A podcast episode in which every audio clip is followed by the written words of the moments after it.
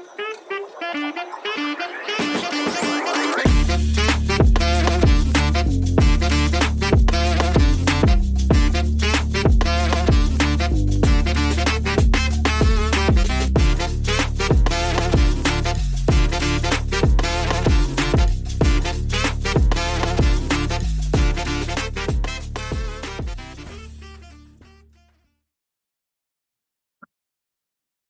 All right, welcome to another episode of In the Zone. I'm your host, Garrison Roy. Today, we're going to go off of a post that I put off not too long ago about fear and failure and fear of failure. Also had a podcast on that before uh, with my guys over at Psych Athletes. Feel free to find that on my Instagram handle but um you know what is what is fear right? Like there are healthy fears don't get me wrong uh, but the acronym of what i posted right the f standing for false e standing for evidence a standing for appearing and then r standing for real right?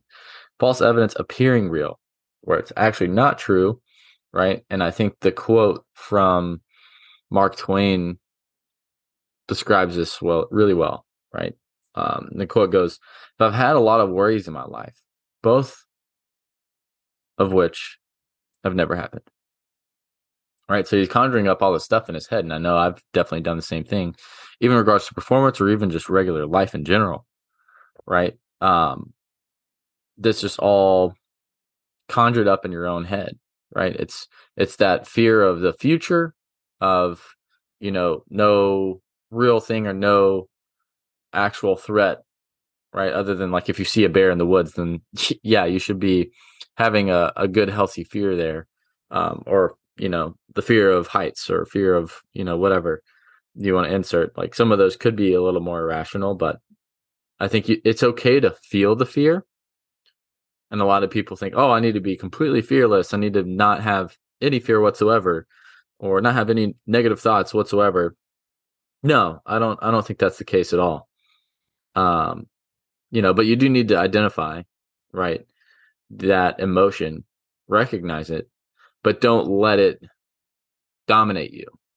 If you let it dominate you, then obviously your physiology changes, you act a little bit more slumped over, especially in regards to a game, right? You all seen the guys where they have the poor body language and they're getting rocked and sure enough, the pitching coach is going to go out there and, and pull you because you know you're basically already defeated without even being defeated or maybe you have been you know but like even if you've walked a couple guys here and there haven't given up any runs and your body language is all slumped hunched over then you know that fear of you thinking that those guys are going to score just from getting on base is what actually defeated you.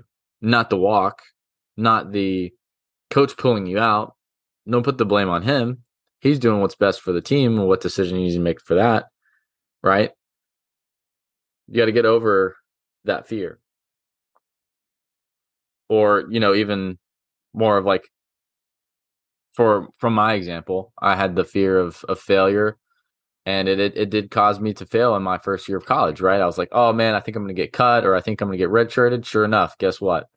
I got redshirted because that was my biggest fear at the time right? Or you feel like you no one no one likes you or you know none of your teammates like you well there might be a reason to that outside of this but you know are you doing your due diligence? Are you reaching out to them are you talking to them are you building that relationship with them right? Don't just let all of these little conjuring thoughts in your head dictate how you feel and change your your state because dude, you, you got to go out there and know that you're the baddest dude that's ever stepped on the mound or in, into the box or in any position on that field. You got to know that you're better than anyone.